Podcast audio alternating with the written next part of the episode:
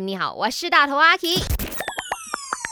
没什么不能说，没什么放不下，赶紧把你的遭遇心事跟大头阿奇翻开来说。因为 K 呢，他讲他自己两点一线嘛，然后就给自己的家人说呢，你好怪咖，你是孤僻耶。然后聚餐呢，同事们的那种揪的局他也没有 join， 他说朋友是不是必须的？然后嘞，我是不是一定要去这种所谓的聚餐呢？就在 IG 那边呢，听到了不一样人的不一样的看法啦哈。那我就真的是 random pick， 因为这太多人留言了。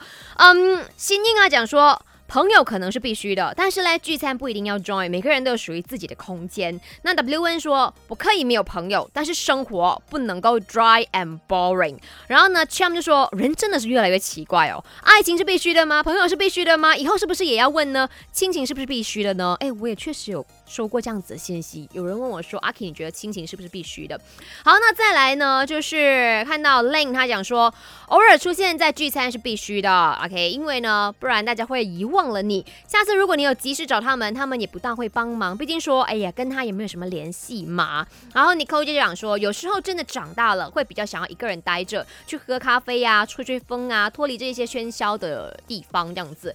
那你问我朋友是不是必须的，我现在回想啦，我可以跟你们讲哦，它是分不同的阶段。以前可能大家会觉得年轻的时候每个人都希望有很多朋友，这样子你会展现什么？哇，我人缘很好嘞！哇，我这个人哦，很平易近人啊，很多 gang 啊这样子。可是当你长大了之后，你逐渐会发现你的朋友的圈变得越来越少，那一个quantity会变得越来越少。